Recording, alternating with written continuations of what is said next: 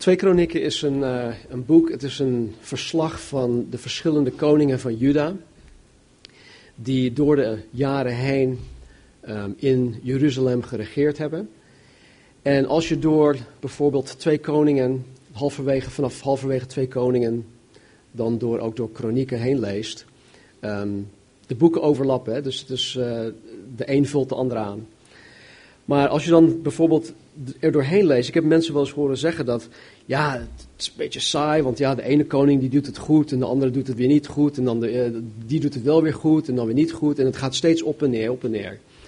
Nou, het is, het is, hard, het is totaal niet saai. Het is eigenlijk heel erg spannend, want we zien hoe God met deze koningen omgaat. Hoe God met het volk omgaat. Uh, en dat is eigenlijk afhankelijk van hoe de koningen met God omgaan.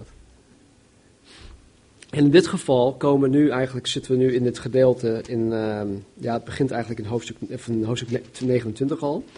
Maar er was een bepaalde koning, koning Agab. Dat, hij was de, slechtste koning in de hele historie van Juda. De, me, de meest kwaadaardige, de meest um, um, evil. Slecht. Hij was gewoon door en door slecht. Slechter kon je niet krijgen in een koning. Agab. Maar goed, hij stierf en zijn zoon, Hiskia, die werd koning. En hij werd koning op 25-jarige leeftijd en hij regeerde 29 jaar in Jeruzalem. En er staat, hij deed wat juist was in de ogen van de Heer, overeenkomstig alles wat zijn vader David gedaan had. En dan lees je in hoofdstuk 29, 30 en 31 allerlei mooie dingen van wat koning Hiskia eigenlijk doet. Een hoop uh, hervorming brengt hij dan weer uh, in Jeruzalem over, over het koninkrijk van Juda. En hij, hij viert het, het, het paasfeest, het Pascha, uitbundig. Hij herstelt allerlei verschillende um, um, uh, riten en allerlei verschillende ceremoniële dingen. Wat God ook aan Mozes meegegeven had voor Israël. En dat, had, hadden andere, dat hadden de andere koningen dus totaal niet meer gedaan. Dus hij bracht hervorming naar Juda. En na deze dingen, daar komen we dus op vers, of hoofdstuk 32 uit, staat er dit, en ik lees het gewoon voor. 2 Kronieken 32. Na deze gebeurtenissen, dus na de hervorming, en deze blijk van trouw, kwam Sanherib, de koning van Assyrië, en trok Juda binnen. Dus Sanherib, koning van Assyrië, is een vijand van Juda. Hij sloeg zijn kamp op bij de versterkte steden en dacht ze voor zich open te breken. Toen Hiskia zag dat Sanherib kwam en dat hij zijn zinnen zette op de strijd tegen Jeruzalem, pleegde hij overleg met zijn vorsten en helden of zij de waterbronnen die buiten de stad waren dicht zouden stoppen, en ze hielpen hem. Want er werd veel volk bijeengeroepen dat al de bronnen dichtstopten, evenals de beek die door het midden van het land stroomde. Ze zeiden, waarom zouden de koningen van Assyrië komen en veel water vinden. In, in dat land was water een, een, een heel kostbaar iets. Nog steeds, vandaag de dag nog steeds. En de landen om Israël heen, die nemen, die nemen het Israël kwalijk dat zij zo, um, zo goed zijn met het, met het winnen van water. En, en, hier zien we dus ook dat zij de, de putten dichtstopten en dat zij dus een, uh, een beek die door het midden van het land stroomde, dat zij dat dan ook gewoon stopten. En dat doen ze nu ook nog. Ze, ze, op, op heel veel verschillende uh, manieren leiden ze het water van verschillende plekken allemaal Israël binnen. En de landen om hen heen, ja, die vinden dat niet leuk. Maar goed, daar zijn ze heel goed in.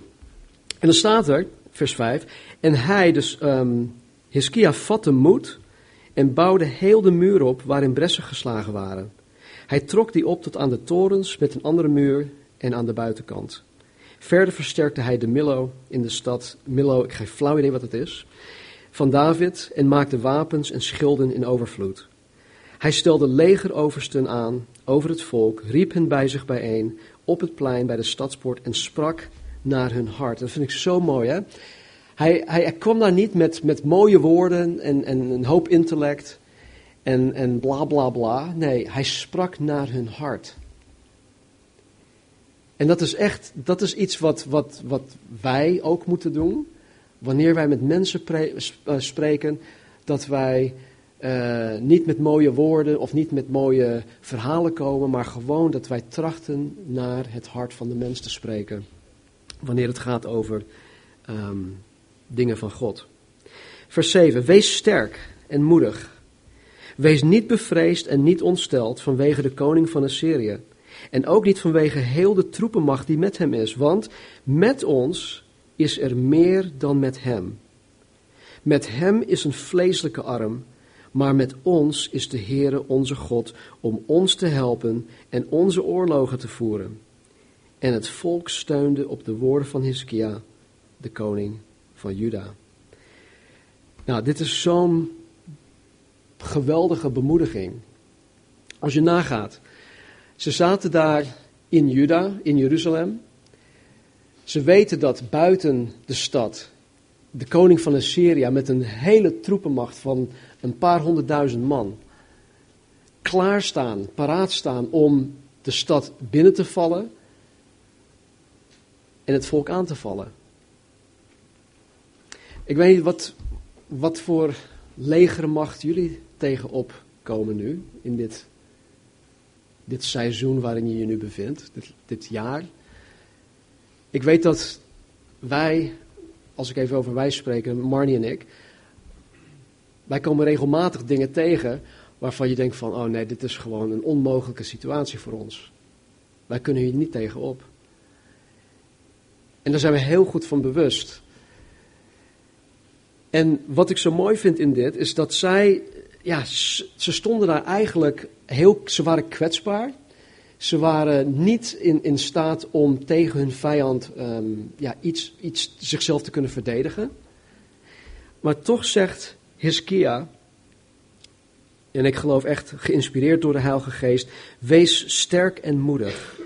Wees niet bevreesd en niet ontsteld vanwege de koning van Assyrië en ook niet vanwege heel de troepenmacht die met hem is. Want met ons is er meer dan met hem.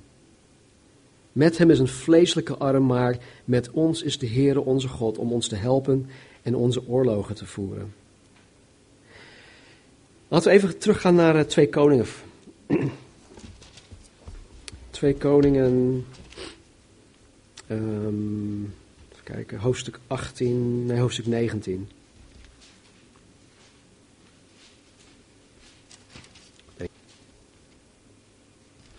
Ja, 19 en dan vers 35. Er staat: Het gebeurde in diezelfde nacht dat de engel van de Heere ten strijde trok en het leger en in het leger van Assyria 185.000 man neersloeg.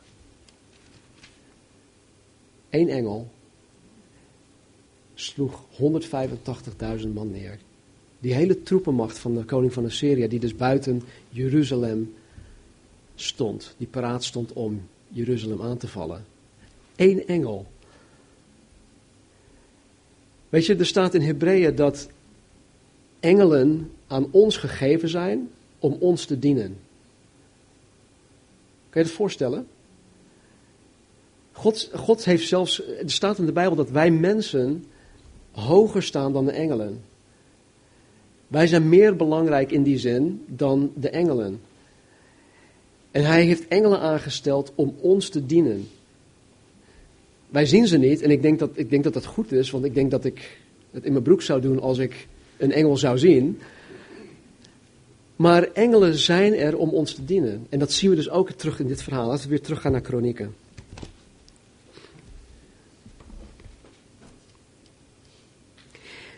Dus vers 8 staat er, en het volk steunde op de woorden van Hiskia de koning van Juda. Nou, ze wisten op dit moment nog niet wat er zou gebeuren. Maar ze steunden op de woorden van Hiskia de koning van Juda. En hierna, vers 9, stuurde Sanherib de koning van Assyrië zijn dienaren naar Jeruzalem, de koning van Juda, en naar heel Juda, in Jeruzalem, om dit te zeggen. Dit zegt Sanherib de koning van Assyrië. Waarop vertrouwt u, terwijl u onder belegering in Jeruzalem blijft? Spoort Hiskia u niet aan zodat hij u overgeeft om door honger en door dorst te sterven, door te zeggen, de Heere onze God zal ons uit de hand van de koning van Assyrië redden. Heeft hij, Hiskia, niet zijn offerhoogte en zijn altaren weggenomen? En tegen Juda, tegen Jeruzalem gezegd, voor één altaar moet u zich neerbuigen en daarop reukoffers en rook laten opgaan. Weet u niet wat ik gedaan heb, ik en mijn vaderen met alle volken van de landen? Hebben de goden van de volken van de landen ooit hun land kunnen redden uit mijn hand? Wie is er onder alle goden van die volken die mijn vaderen met de ban geslagen hebben, die zijn volk heeft kunnen redden uit mijn hand? Dat uw God u uit mijn hand zou kunnen redden. Hij, hij, hij stuurt berichten naar Jeruzalem toe. En hij, hij probeert de koning Hiskia er helemaal onderuit te halen. Zijn woorden. Hij probeert God er totaal onderuit te halen. Hij ondermijnt God. Hij zegt zelfs: wie alle andere goden hebben al die andere volken eh, niet, niet kunnen ehm, verlossen of redden van mijn sterke hand, mijn koninkrijk. En als al die andere goden dat niet konden doen, denk, denken jullie nou dat, dat jullie God dat wel kan doen? Kijk, hij maakt een hele grove fout hier. Hij stelt onze God, de God van de Bijbel, gelijk aan alle andere afgoden die er waren. En dat doen mensen vandaag de dag ook. En mensen zeggen vandaag, ja joh, of het nu islam is, of boeddhisme, of dit of dat, of Jezus, of noem maar op. Uiteindelijk komen we toch weer, toch weer bij God uit. Dat is wel zo, uiteindelijk wel. Maar er is maar één weg die je toegang geeft tot de hemel, tot Gods koninkrijk. Jezus zegt niet voor niets, ik ben de weg, de waarheid en het leven. Niemand komt tot de Vader dan alleen door mij. Zie je, en, en hij, hij stelt alle goden gelijk, met, of, of God met, met alle andere goden gelijk. Nu dan, vers 15. Laat Hiskia u niet bedriegen en u niet op deze manier aansporen. Geloof hem niet. Jij ondermijnt hem weer. Het is eigenlijk precies hetzelfde wat Satan ook deed in, in de Hof van Eden met, met Eva. Heeft God dit gezegd? Toen zei ze, ja, God heeft dit en dat gezegd. Ja, maar dat bedoelde hij niet. Doe dat gewoon. Geloof God gewoon niet. Hij wil je misleiden. Hij wil, je, hij wil iets van je onthouden. Hij wil iets van je, van je af, afhouden, afnemen. Dus hier zegt Sanherib ook, geloof hem niet. Want geen enkele God van enig volk en koninkrijk heeft zijn volk uit mijn hand en de hand van mijn vaderen kunnen redden. Hoeveel te minder zal uw God u uit mijn hand kunnen redden? Nogmaals, hij stelt God gelijk aan alle andere afgoden. Big mistake. En nog meer spraken zijn dienaren tegen de Heere God en tegen zijn dienaren Hiskia. Ook schreef hij brieven om de Heere, de God van Israël, te honen en over hem te zeggen, zoals de goden van de volken van de landen, die hun volk uit mijn hand niet gered hebben, zo zal de God van Hiskia zijn volk niet uit mijn hand redden. En zij riepen met luide stem in het Judees tegen het volk van Jeruzalem, dat op de stadsmuur stond, om het bang te maken en schrik aan te jagen, zodat zij de stad zouden kunnen innemen. Ze spraken over de God van Jeruzalem als over de goden van de volken van de aarde, een werk van mensenhanden. Nogmaals, ze stellen God gelijk aan alle andere afgoden. Ze maakten God een God van mensenhanden. Weet je, er was, uh, in, in die tijd hadden ze van die grote uh, beelden.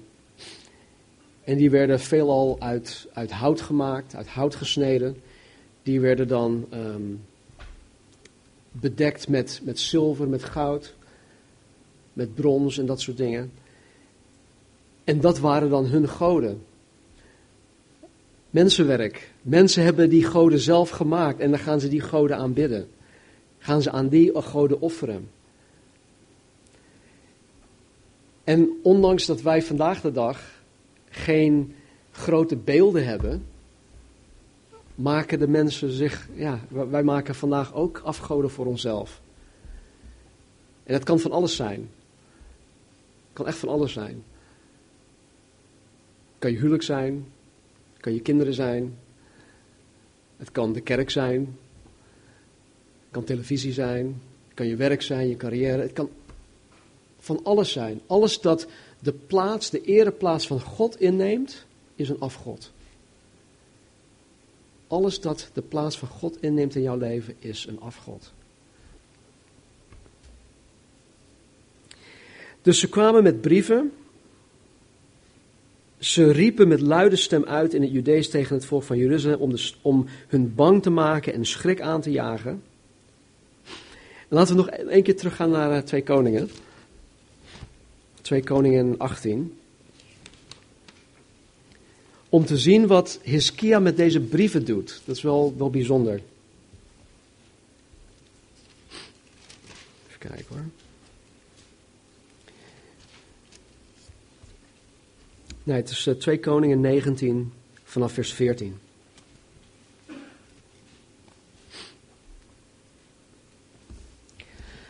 Dan staat er. In 2 Kings 19, 14. Uh, toen Hiskia de brieven uit de hand van de gezanten had ontvangen en die had gelezen, ging hij naar het huis van de Heere. Vervolgens spreidde Hiskia de brieven uit voor het aangezicht van de Heere. En Hiskia bad voor het aangezicht van de Heere en zei, Heere God van Israël, die tussen de Gerubs woont, u bent het, u alleen bent de God van alle koninkrijken van de aarde. U hebt de hemel en de aarde gemaakt. Neig, heren, uw oor en luister. Open, heren, uw ogen en zie. Hoor de woorden van Sanherib, die hij gestuurd heeft om de levende God te honen. Het is waar, heren.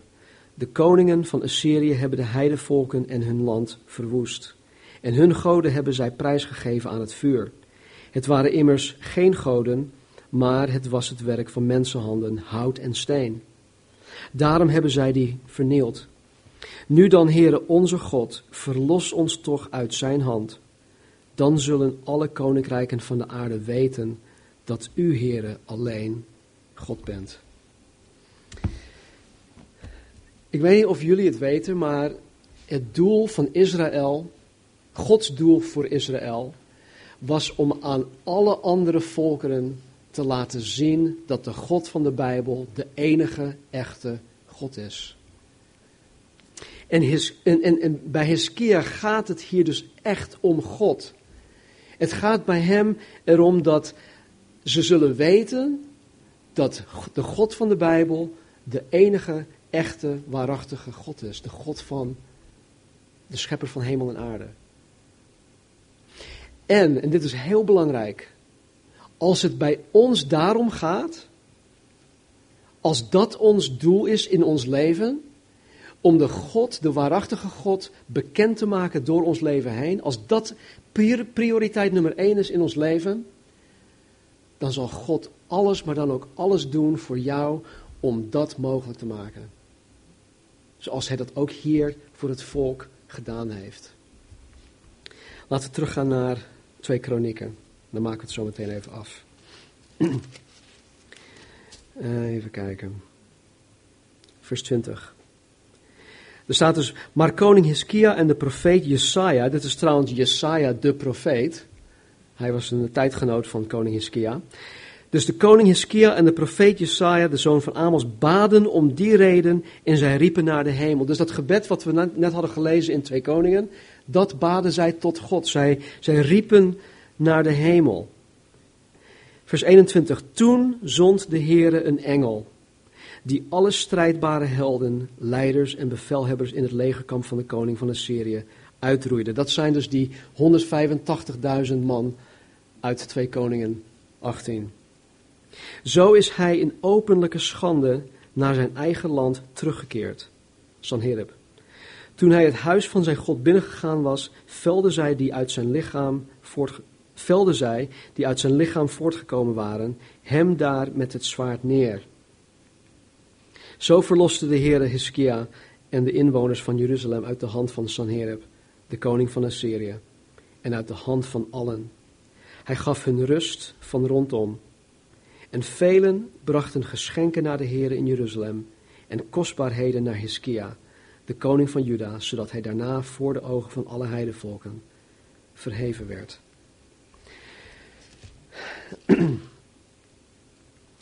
Weet je, dit is voor mij zo'n grote bemoediging. Ik denk ook vooral nu dat wij voor, of aan het begin van 2014 staan. Ik weet niet wat, wat mij morgen te wachten staat. Jullie weten het ook niet. En je kan uh, de kranten wel lezen, je kan ook uh, naar de vooraanstaande economen luisteren. Maar weet je, niemand weet het. Echt niet. Alleen God weet het. En God wil dat wij klaar zijn, dat wij er klaar voor zijn, wat ook komen zal. Wat ook komen zal. En het mooie ervan is dat hij ons dit voorbeeld geeft van koning Hiskia, dat ondanks alle tegenstand, ondanks onmogelijke omstandigheden, wat doet hij? Hij riep naar de hemel. En vanaf aanstaande zondag ehm, gaan wij de zondagen, dus niet de, alle overige zondagen, dus niet de eerste zondagen van de maand, dus geen geluidsapparatuur meer opbouwen. Want wij willen gewoon bewust meer tijd besteden aan gebed. Dus wij die hier al vroeger zijn, die zullen ons niet meer ehm, druk maken over het opbouwen van dit hele spul. Maar we zullen op onze knieën gaan. En ik weet zeker dat God onze gebeden zal gaan verhoren. Dus jullie zijn, bij, jullie zijn van harte uitgenodigd om te komen bidden vanaf aanstaande zondag. In dit verhaal zien wij deze koning, die dus alles deed wat goed was in de ogen van God. Zoals zijn vader David had gedaan. Nou, jullie die het leven van David kennen, die, die weten dat David niet alles goed heeft gedaan. Maar in het Nieuw Testament staat er over koning David geschreven dat hij een man was naar Gods hart. Ondanks al zijn fouten. Laten we eerlijk zijn, David was een, een, een, een, uh, een moordenaar. Hij was overspelig. Maar het Nieuw Testament beschrijft hem als een man naar Gods hart. En wij die nu in dat die tijdperk leven van het koninkrijk tussen de eerste komst en de tweede komst van Jezus Christus, wij worden door God gezien zoals David gezien wordt. Wij worden nu gezien door de ogen van Jezus Christus. En alles dat voor Gods kinderen gold in het Oude Testament, wat, wat zijn relatie, wat Gods relatie met zijn kinderen betrof, dat geldt ook allemaal voor ons. De beloften zijn hetzelfde. Alle beloften in het Nieuw Testament, die zijn voor ons. Nog één ding. Um, spreuken. Spreuken hoofdstuk 2 of 3. Sorry Thea, ik heb geen uh, lijstje.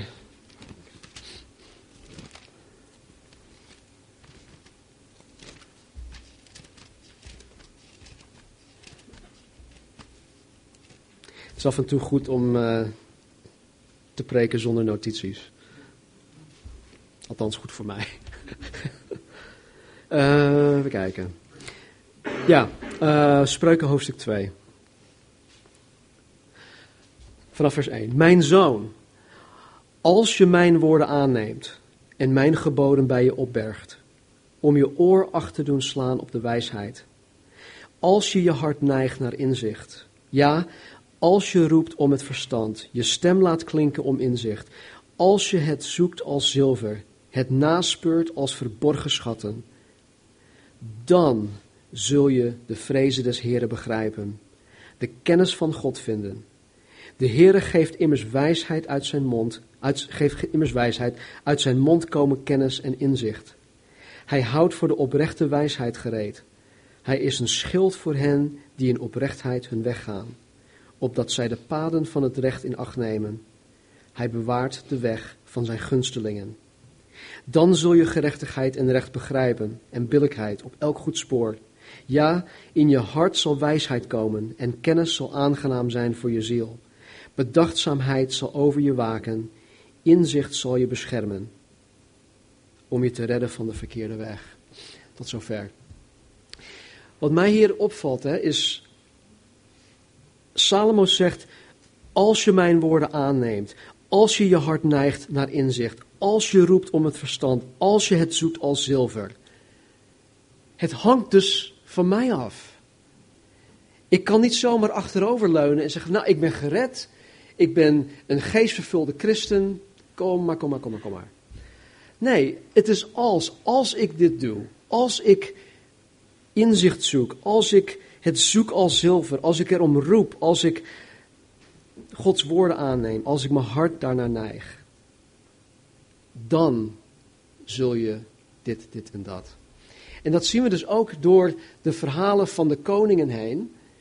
We zien dat de koningen uh, ja, het, het goede deden. Ze kozen voor het goede. En God ging voor hun knokken. God ging voor hun vechten. Zij hoefden eigenlijk heel weinig te doen. Wat, wat, wat moest Hiskia nou eigenlijk doen om oorlog te voeren tegen de koning van Assyrië? Wat heeft hij uiteindelijk gedaan? Hij heeft gebeden. Hij heeft gebeden. En God deed de rest. Mensen, daar zit zo'n belangrijke les voor ons in. Ik wil dit jaar niet meer van jullie horen. Ja, maar ja, we, kunnen alleen maar bidden. Mensen, dat is echt het allereerste wat we moeten doen. Dat is het meest belangrijke, het is het meest effectieve. Niet meer van, oh ja, maar we kunnen alleen maar bidden. Nee, mensen, we gaan bidden. En hij gaat het doen. Snap je? Het is niet meer, ja, maar ja. Nee, we gaan ervoor. Dat zal hemel en aarde voor ons bewegen. Als wij God op de eerste plaats in ons leven hebben, als wij Gods zaak onze zaak maken, dan gaat God voor ons hemel en aarde bewegen. En 2014 kan een, een, een doorbraak voor ons brengen. Persoonlijk, maar ook als, als kerk. Ik geloof het echt. Willen we dat? Wij hoeven God niet te overtuigen hoor. Hij, ik denk dat hij het wel wil. We hoeven niet te bidden en te smeken van God wilt u alstublieft.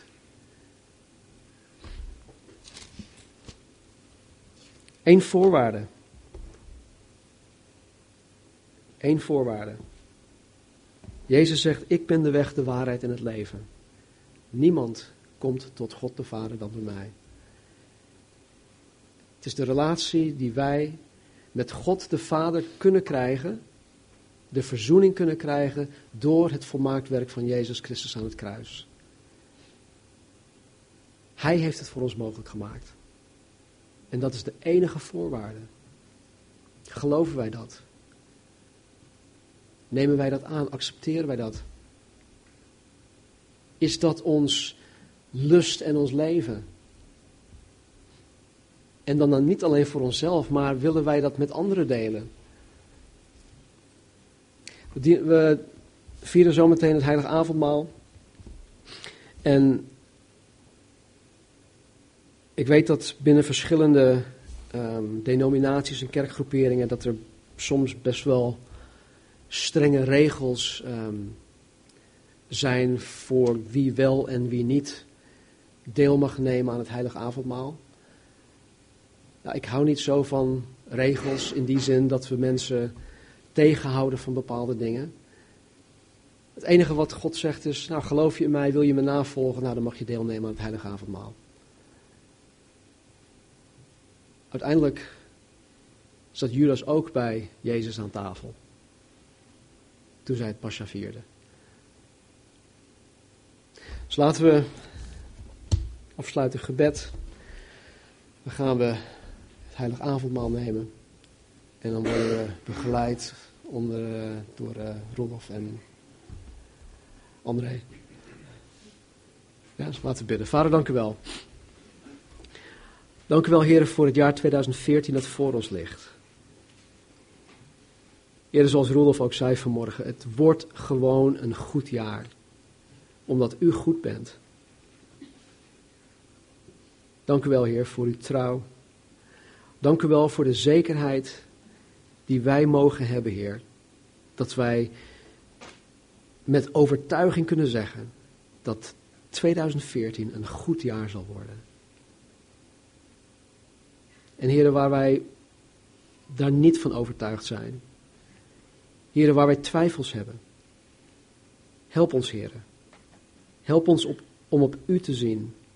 Jezus Christus. De voleinder van ons geloof. Onze leidsman. Heren, we willen u navolgen. En heren, wanneer we vanmorgen ook het heilige avondmaal vieren.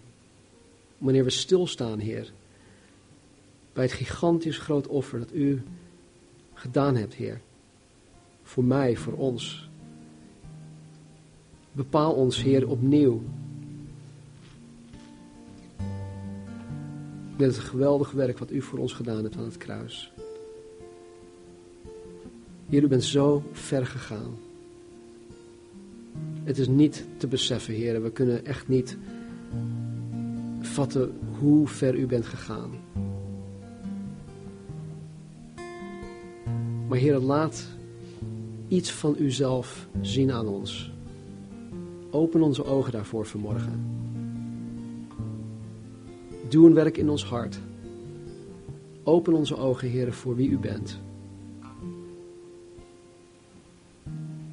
Vind het ook zo mooi, Heer, dat u zegt dat u vertrouwelijk omgaat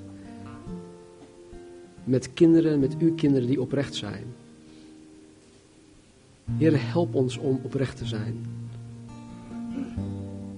Heer, opdat u vertrouwelijk met ons omgaat. Dat u ons de geheimenissen, Heer, van uw wil en uw plan zal openbaren door uw woord. Dat u ons inzicht geeft en wijsheid die we zo hard nodig hebben.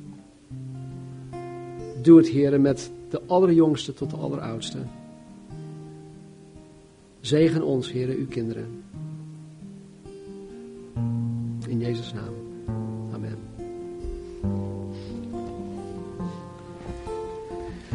De apostel Paulus, die was er niet bij toen Jezus het paas, de paasmaaltijd vierde.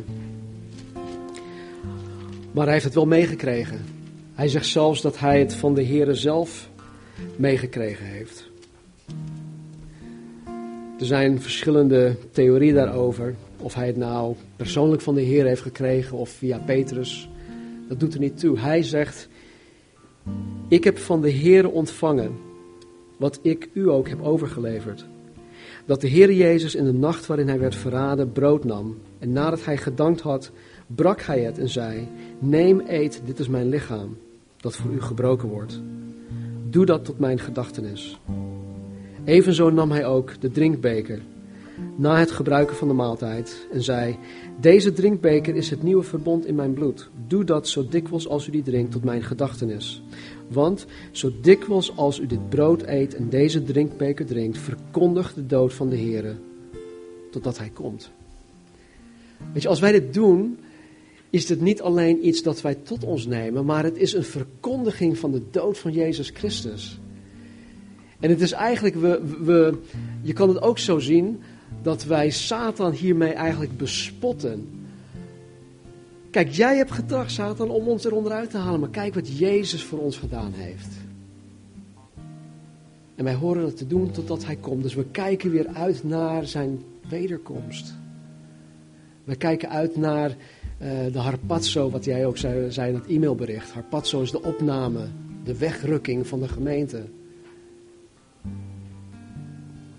weet niet hoe jullie in het leven staan, maar ik zie er echt naar uit. Ik begin het een beetje zat te raken hier. Dus wanneer je er klaar voor bent, ehm, neem het gerust de, de, tijd ervoor. Wanneer je er klaar voor bent, neem het, neem terug naar je plaats. En dan gaan we vervolgens uh, de Heer loven en prijzen aanbidden.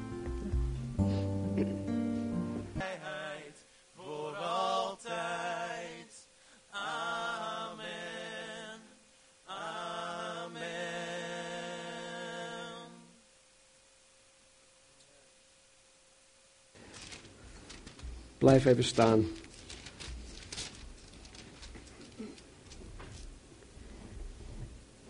2 Colossense 13 staat dit. En hij, Jezus, heeft u, toen u dood was in de overtredingen en het onbesneden zijn van uw vlees, samen met hem levend gemaakt door, al, door u al uw overtredingen te vergeven. Mensen, wij zijn vergeven. Dat is zo bevrijdend. Dat geeft je het aangevoel, weet je? Wij zijn vergeven. En zoals wij vergeven zijn, vraagt God van ons om elkaar te vergeven. Dus wees gezegend deze week. Wees lief voor elkaar. Mannen en vrouwen. Kinderen naar je ouders toe. Tieners. Laat de liefde van Christus door je heen stralen en schijnen. Opdat iedereen zal zien dat wij daadwerkelijk zijn discipelen zijn. Dat is het nieuw gebod. In Jezus' naam. Amen. Amen.